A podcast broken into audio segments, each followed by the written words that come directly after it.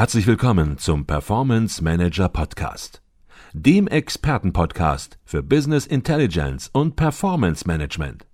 Inspirationen, Know-how und Impulse für Controller und CFOs, die noch erfolgreicher sein wollen. Ihre heutigen Gastgeber Alexander Küpper und Peter Blum.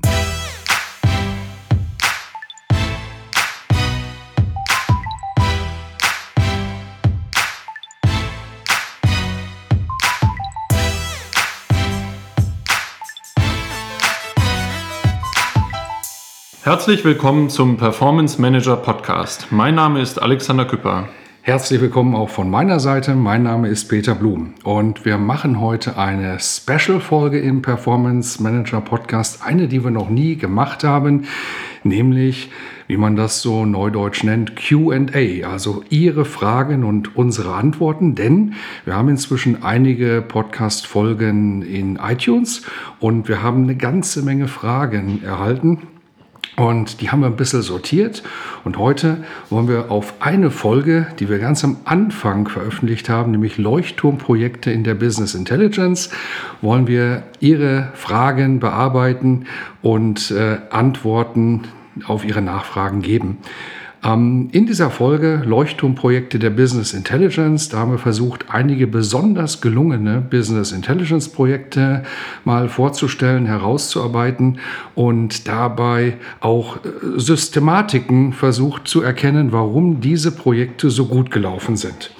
Und Alexander, in dieser Folge, da hattest du erwähnt, und das ist die erste Frage, dass es bei einem Kunden ziemlich daneben gegangen ist. Der hat ein äh, Tool, ein Business Intelligence Tool im SAP-Umfeld ähm, gehabt und dieses Projekt ist nach hinten losgegangen, um es mal ein bisschen vor salopp, unserer Zeit. Vor unserer Zeit, äh, um es mal ein bisschen salopp zu sagen. Du wolltest damals auf meine Nachfrage nicht sagen, um welchen Kunden es sich handelt. Das wirst du auch heute nicht tun. Aber die Frage, die uns einige gestellt haben, ging in die gleiche Richtung, nämlich wie ist denn das möglich, dass in Zeiten von Internet und Information Overflow es überhaupt zu so gravierenden Fehlentscheidungen im Unternehmen kommen kann, ähm, kann man sich nicht rundum vorher über das Leistungsspektrum von Softwareanbietern informieren und dann entsprechend die richtige Entscheidung treffen einfach?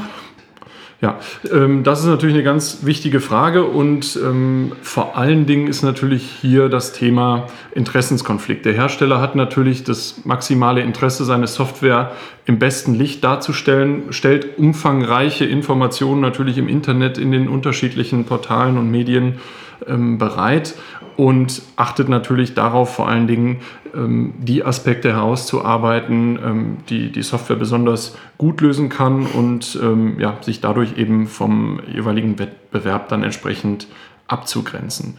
Das ist aber natürlich nur die halbe Wahrheit. Mhm. Ähm, so haben wir das zuletzt zum Beispiel noch letzte Woche bei einem Kunden, da ging es konkret um Konsolidierungssoftware, äh, konkret erlebt. Wir erstellen natürlich erstmal gemeinsam ein Anforderungsprofil und ähm, wenn wir das haben, erstellen wir eine Shortlist mit den relevanten Anbietern und ähm, ja, senden einen entsprechenden Fragebogen aus. Und an den Antworten sieht man natürlich ganz klar, wer sich wie wir so intensiv mit BI-Werkzeugen befasst, der sieht natürlich die ähm, Wahrheit in Anführungsstrichen und dann die polierte Darstellung in den entsprechenden Berichten, ähm, sodass wir immer dann natürlich ähm, neben den reinen Herstellerpräsentationen und Antworten immer den Fokus darauf legen, wirklich ein Proof of Concept durchzuführen und einen nüchternen Vergleich durchzuführen. Und das ist eben die große Herausforderung und äh, ja, auch in Zeiten von Internet und Information Overflow, wie du es genannt hattest, mhm.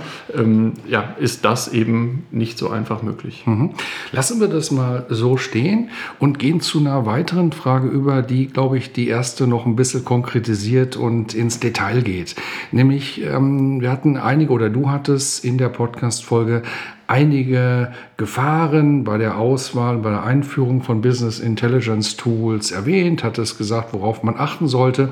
Und die Frage ging ganz klar dahin, kannst du das nochmal so ein bisschen auf den Punkt bringen? Die drei wichtigsten Gefahren vielleicht irgendwo, ähm, auf die man unbedingt, drei Punkte, auf die man unbedingt achten sollte, um nicht direkt äh, vom Start weg eine Bauchlandung zu machen. Ja, sehr gerne. Also eine große Gefahr leitet sich natürlich genau aus dem ab, was wir gerade in der ersten Frage schon besprochen haben, nämlich der Fokus auf der Software oder den Fokus auf die Software, auf einzelne Funktionen sozusagen auf Bits und Bytes zu legen, verleitet natürlich dazu, nachher eher nach bunten Bildern ähm, in Anführungsstrichen zu entscheiden, als viel mehr, so wie wir es äh, empfehlen und ja auch in ähm, den von uns unterstützten Auswahlprozessen leben, nämlich zunächst das Zielbild, also die konkreten Anforderungen zu definieren und dann auf der Basis entsprechend ähm, dann die ähm, Werkzeuge zu vergleichen und nicht erst zu schauen, was gibt es für Werkzeuge, welches gefällt uns am besten, sondern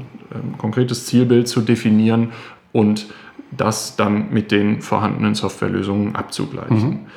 Und das ist eben auch dieser Abgleich, der nächste wichtige Punkt, wirklich eine kritische Gegenüberstellung der Werkzeuge durchzuführen. Also nicht dann ähm, ja, quasi die, die ähm, schönen Features äh, zu vergleichen und eine Featureschlacht durchzuführen, sondern wirklich kritisch ähm, zu vergleichen und ähm, eben auch bei den einzelnen Werkzeugen auf die Pain Points letzten Endes hinzuweisen. Ist ein ganz wichtiger Punkt.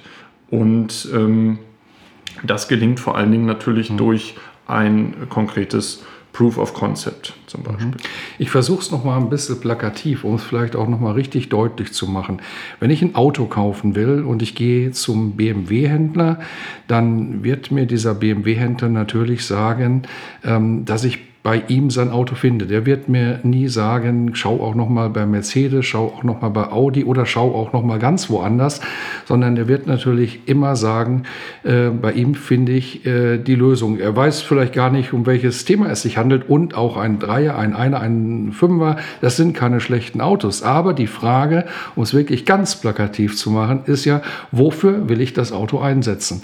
Und wenn ich das Auto einsetze zum Brötchen holen beispielsweise oder zum Mal in die die Stadt fahren für fünf Kilometer, dann mag ein Fünfer immer noch ein gutes Auto sein, auch ein Dreier, aber es ist vielleicht schlicht das falsche Auto, weil es überhaupt nicht wirtschaftlich effizient ähm, für den Verwendungszweck ist. Kann man das so übersetzen an der Stelle? Ja, also ich denke, das Bild äh, kann man sogar noch ein bisschen extremer zeichnen, weil es natürlich auch, äh, sieht man ja jeden Tag in der Stadt, auch die Beispiele gibt, wo dann mit einem vielleicht völlig überdimensionierten Auto äh, dann die Brötchen äh, werden. Aber wenn ich mir jetzt zum Beispiel einen Traktor und ein Formel-1-Auto anschaue, das sind ja. beides hochspezialisierte ähm, Fahrzeuge, so wie BI-Software ja auch häufig sehr stark spezialisiert und für bestimmte Zwecke ausgerichtet ist. Und mit dem Formel-1-Wagen, da kann ich mich natürlich am schicken Design, am Motor, am Sound, an den ganzen Features und Komponenten äh, erfreuen und die Entscheidung treffen, das ist das Auto, was mir auf den ersten Blick am besten gefällt. Aber wenn ich vorher nüchtern analysiert habe, ich muss ein Feld bestellen oder muss ähm, durch äh, Wald und Wiese fahren, dann bringt mir dieser schicke Flitzer überhaupt nichts, sondern dann habe ich viel zu viel bezahlt und kann ja, das Auto letzten Endes dann gar nicht nutzen. Mhm. Und wenn man jetzt ein Auto kauft, dann, ich glaube, ist das fast üblich, dass man eine Probefahrt macht. Und Probefahrt, was heißt das im Business Intelligence, im Softwareumfeld? Das heißt, dass Sie nicht direkt kaufen, sondern ich Ganz genau. Also ähm, auch hier passt das Bild ganz gut und leitet auch über. Äh, das ist nämlich der dritte kritische Punkt, sich hier in eine Entscheidung rein drängen zu lassen. Gerade bei Software ist es so, dass seriöse Anbieter natürlich die Möglichkeit bieten, mit Evaluierungssoftware die Werkzeuge zu testen und äh, ja, konkret Probe zu fahren in dem Sinne. Und ähm, diese Möglichkeit besteht eben bei Software absolut auch. Mhm. Und das ist auch absolut sinnvoll. Mhm. Also nochmal zusammengefasst, die wichtigsten Gefahren zu softwarelastig entsprechend an das Thema rangehen, sich auf eine Software konzentrieren oder auf zwei, sich nur die schönen Bilder eines Herstellers zeigen lassen, statt Zweitens von den Anforderungen, von den Zielen rangehen, die Produkte nüchtern miteinander vergleichen. Und der dritte Punkt, du sagtest es gerade, zunächst mal ein Proof of Concept machen und vor allen Dingen nicht ein Proof of Concept, der auf die unkritischen Dinge eingeht und im Grunde das Schöne nochmal schön darstellt, sondern auf die kritischen Dinge dann entsprechend auch eingeht. Absolut, absolut sinnvoll ähm, und ähm es ist ja klar, wenn ich mit einem Demo-Modell eine Probefahrt fahre, sprich wenn ich auf der Rennstrecke den Formel-1-Wagen teste, natürlich, dann gefällt er mir super. Aber wenn ich damit dann auf meinem Feld stehe und zur Probefahrt auf dem Feld abgestellt habe, dann erkenne ich sehr, sehr schnell, hier komme ich nicht weiter. Und, und vielleicht auch, wenn man Probefahrt macht ähm, und man bleibt im Autobild, natürlich, klar, wenn ich mit einem 330 PS Auto eine Probefahrt mache, dann darf ich mich nicht wundern, wenn ich hinterher merke, wenn ich nur 110 PS habe, dass das ein anderes Auto ist. Das heißt also, wenn ein Proof of Concept gemacht wird, auch entsprechend diesen Proof of Concept live machen und darauf achten, sagtest du äh, im Vorfeld äh, dieses Podcast, dass nicht derjenige, der Berater, der den Proof of Concept macht, da was mitbringt und aus dem Hut zaubert, sondern halt wirklich auch unter Live-Bedingungen arbeitet. Ja, absolut. Genau. Okay. Eine weitere Frage, die gekommen ist, bezog sich jetzt nicht auf die Auswahl, sondern dann auf die Einführung eines Werkzeuges. Man hat jetzt ausgewählt ähm, ein Werkzeug und du sagtest im Podcast, ähm, äh, dass nicht unbedingt eine große Beratertruppe notwendig ist, sondern dass das auch möglich ist, eine Einführung, eine Business Intelligence Einführung zu machen mit einem hohen Eigenanteil. Ähm, und die Frage bezieht sich jetzt darauf, wie geht man am besten vor? Macht man erst eine Schulung? Macht man erst ein Proof of Concept? Guckt über die Schulter? Ähm, in welche Richtung? Wie macht man es am besten an der Stelle? Mhm. Ja, an der Stelle ähm, eine, äh, die klare Antwort, das kommt drauf an, weil es in der Tat natürlich ähm, beide Wege ähm, gibt und beide Wege auch sicher zum Ziel führen können. Also ich kann natürlich einerseits ähm, mit dem Ansatz starten, zunächst eine Schulung durchzuführen, um den Anwendern, äh, die Anwender schon mit der Software vertraut zu machen und dann in das Projekt starten unter Einbezug eben der geschulten Anwender. In der Regel sind das mhm. dann spätere ähm, ja, Key-User, Power-User, die ähm, dann intensiv auch mit der Software arbeiten werden. Wenn ich die am Anfang schon mit den grundsätzlichen Mechaniken der Werkzeuge vertraut gemacht habe, dann haben wir natürlich es umso leichter, dann ähm, in der Projektarbeit mit dem ähm, Training on the Job-Ansatz, mhm. den wir ja sehr häufig und sehr erfolgreich in unseren Projekten ähm, ansetzen und anwenden, ähm, haben darüber dann die Möglichkeit, die Key-User sehr schnell auf eine Flughöhe zu bringen, dass sie ja, aktiver und integraler Bestandteil des BI-Projektteams sind und mhm. später mhm. die Lösung dann auch selber betreiben und weiterentwickeln mhm. können. Gibt es da so eine Ideallösung? Würdest du eher mit dem Proof of Concept anfangen und die Anwender über die Schulter schauen lassen? Oder sagst du, erst eine Schulung machen auf Basis von Demo-Daten beispielsweise und dann gemeinsam ins Prototyping, ins in Proof of Concept gehen? Gibt es da, wo du sagst, Mensch, das ist noch eine Spur erfolgreicher? Ja, also Proof of Concept ähm, ist da genau das Stichwort. Also bei allen Kunden, wo wir ähm, mit dem Auswahlprozess starten, wo also noch keine BI-Lösung im Einsatz ist oder eine BI-Lösung vielleicht in Ablösung befindlich ist und wir einen Auswahlworkshop ähm, gemeinsam durchführen, dann gehen wir natürlich immer nach der eben geschilderten Methode vor, um eben die großen Gefahren zu meiden, erstellen ein konkretes Anforderungsprofil und machen einen konkreten Proof of Concept und involvieren da entsprechend auch das gesamte Projektteam, um dann schon mit dem Proof of Concept wirklich auf die wesentlichen Punkte hinzuweisen, hat den Effekt, dass eben sowohl der Fachbereich oder auch der, der reine Berichtskonsument sowie aber auch die Kollegen, die nachher mit dem Werkzeug wirklich arbeiten, ein ähm, sehr tiefes Verständnis dann davon haben, wie die Abläufe aussehen. Auch wenn vielleicht nicht, noch nicht alles reproduziert werden kann, erleichtert das dann die Projektgestaltung, die Projektplanung massiv, weil einfach wirklich alle vom Gleichen sprechen. Wohingegen beim ähm, Projekten, wo die Software schon ähm, vorhanden ist, schon gegeben ist, es durchaus sinnvoll ist, ähm, dann mit einer Schulung zu starten, um wirklich sicherzustellen, dass wenn wir ins Projekt starten, die Software ist schon klar, die Inhalte müssen geklärt werden, dann hilft es, den Anwender vorab zu schulen um ähm, also mindestens die Power-User, mhm. um dann in geeignete ähm, Diskussionen zu kommen, um direkt gemeinsam einen Projektplan zu erstellen, auch abwägen zu können, wo kann, äh, können die geschulten Kollegen dann schon selbstständig los, loslaufen und wo macht es Sinn, dann das in der Schulung Gelernte via Training on the Job in dem äh, Projekt dann ähm, zu intensivieren und weiterzuführen. Okay. Ähm, eine weitere Fragen, Fragenkomplex bezog sich auf das Thema dass sich Anforderungen erst während eines BI-Projektes schärfen. Du hast das gesagt im Podcast Leuchtturmprojekte. Dass manche Anforderungen am Anfang noch nicht klar sind, die Relevanz auch noch nicht klar ist. Manche verschwinden wieder, manche kommen neu hinzu. Und da haben einige äh, gesagt, sind wir irritiert. Ähm, wie kann das sein? Müssen nicht die Anforderungen zum Projektbeginn, die Ziele ziemlich klar sein? Äh, kann sich das noch verändern hinterher? Ähm, und haben einfach gefragt, wie hast du das gemeint? Vielleicht kannst du das noch mal ein bisschen präzisieren, damit es auch wirklich 100% klar ist, ja, was du sehr, gemeint hast. Sehr gerne. Also diesen vermeintlichen Widerspruch, den ähm, löse ich sehr gerne auf. Du hast es ja gerade auch mit der Frage ein Stück weit schon präzisiert. Natürlich ist es so, dass die Anforderungen, also das eben angesprochene Zielbild, das ist natürlich von Anfang an klar. Und das ist auch letzten Endes der Projektfokus. Das Projekt mag in einzelne Module nochmal aufgeteilt sein, aber das Zielbild, das, was nachher mit der BI-Lösung oder mit dem Projekt dargestellt und realisiert werden soll, das ist klar und das bleibt auch klar. Das ist die äh, konkrete Anforderung ja auch an das ähm, Projektmanagement, ähm, hier den Projektfokus eben ähm, beizubehalten und das Projekt zum Erfolg zu bringen. Mhm.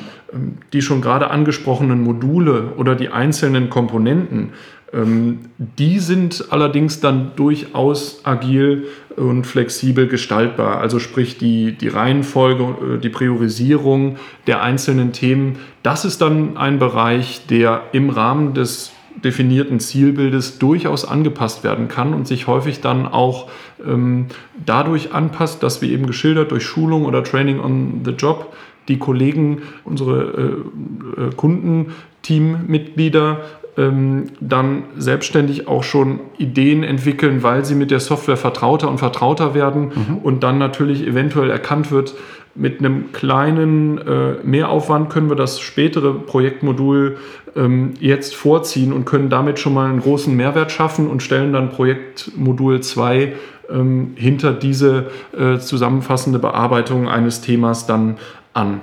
Und ähm, das ist durchaus sinnvoll und das passiert auch immer wieder. Und da ist es andererseits natürlich, wie auch gerade schon angedeutet, wichtig darauf zu achten, immer den Fokus beizubehalten, die, das Zielbild vor Augen zu halten, weil das ähm, ist auch Fluch und Segen natürlich. Wir haben die, äh, diese klassische Redewendung, der Appetit kommt beim Essen mit den ganzen Möglichkeiten, ergeben sich, das erleben wir immer wieder, natürlich dann auch weitere Ideen und äh, können wir den Bericht nicht noch um diese und jene Auswertung erweitern, können wir nicht dahin noch abspringen. Das ist alles möglich und möglicherweise auch sinnvoll, nur es muss eben sauber im Rahmen des Projektmanagements dann auch ähm, eingeordnet, priorisiert und abgearbeitet mhm. werden. Also das heißt im Grunde auch nochmal eine weitere Gefahr, die du gerade ansprichst. Äh, du hast gesagt, der Appetit kommt beim Essen. Ähm, man könnte jetzt aufpassen, sagen, man muss aufpassen, dass man hier im Laufe eines Projektes nicht über jedes Stöckchen springt, was einem hingehalten Richtig. wird. Im Sinne von, das brauche ich noch, das brauche ich noch, das brauche ich noch.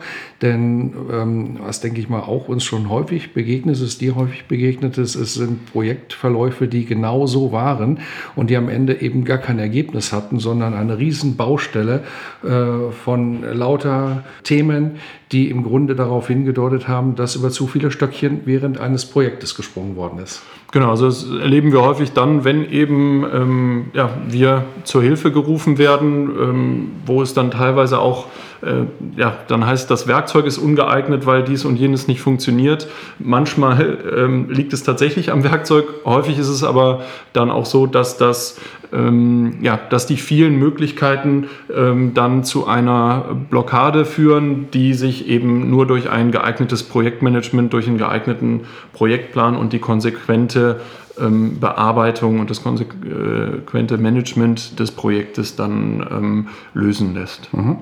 Das war eine Folge Fragen und Antworten. Wir haben es zum ersten Mal gemacht zur Folge Leuchtturmprojekte in der Business Intelligence. Und äh, zunächst mal möchten wir uns herzlich bedanken, wenn wir genießen es, wenn wir Feedback bekommen, wenn wir Fragen bekommen. Und wir werden das jetzt häufiger machen. Wir haben noch einige Fragen bekommen und werden äh, in den nächsten Wochen immer häufiger auch solche QA-Sessions, äh, wie man sagt, entsprechend ähm, aufnehmen, einfach um Themen, um Inhalte, die wir genannt haben, nochmal zu präzisieren. Und wenn Ihnen unser Podcast gefällt, dann würden wir uns auch freuen über eine 5-Sterne-Bewertung in iTunes. Ja, äh, um ehrlich zu sein, wir wünschen uns eine 5-Sterne-Bewertung, denn im Podcast-Bereich eine 4-Sterne-Bewertung ist nicht mehr gut. Eine 5-Sterne-Bewertung ist äh, ja, die Bewertung, die wir uns wünschen, aber wir möchten natürlich eine ehrliche Bewertung und wenn Sie entsprechend sagen, Mensch, da muss noch was besser äh, gemacht werden, da ist was noch nicht so gut, dann schreiben Sie uns, aber bewerten Sie uns nicht mit vier Sternen, hätte ich jetzt was gesagt. Nein, Spaß beiseite. Bewerten Sie so, wie Sie es mögen und wie Sie es für richtig halten. Und wir freuen uns über jede Bewertung, über jeden Kommentar, über jede E-Mail und werden das häufiger machen und hoffen, Ihnen gefällt das, wenn wir manche Themen nochmal entsprechend ähm, vertiefen.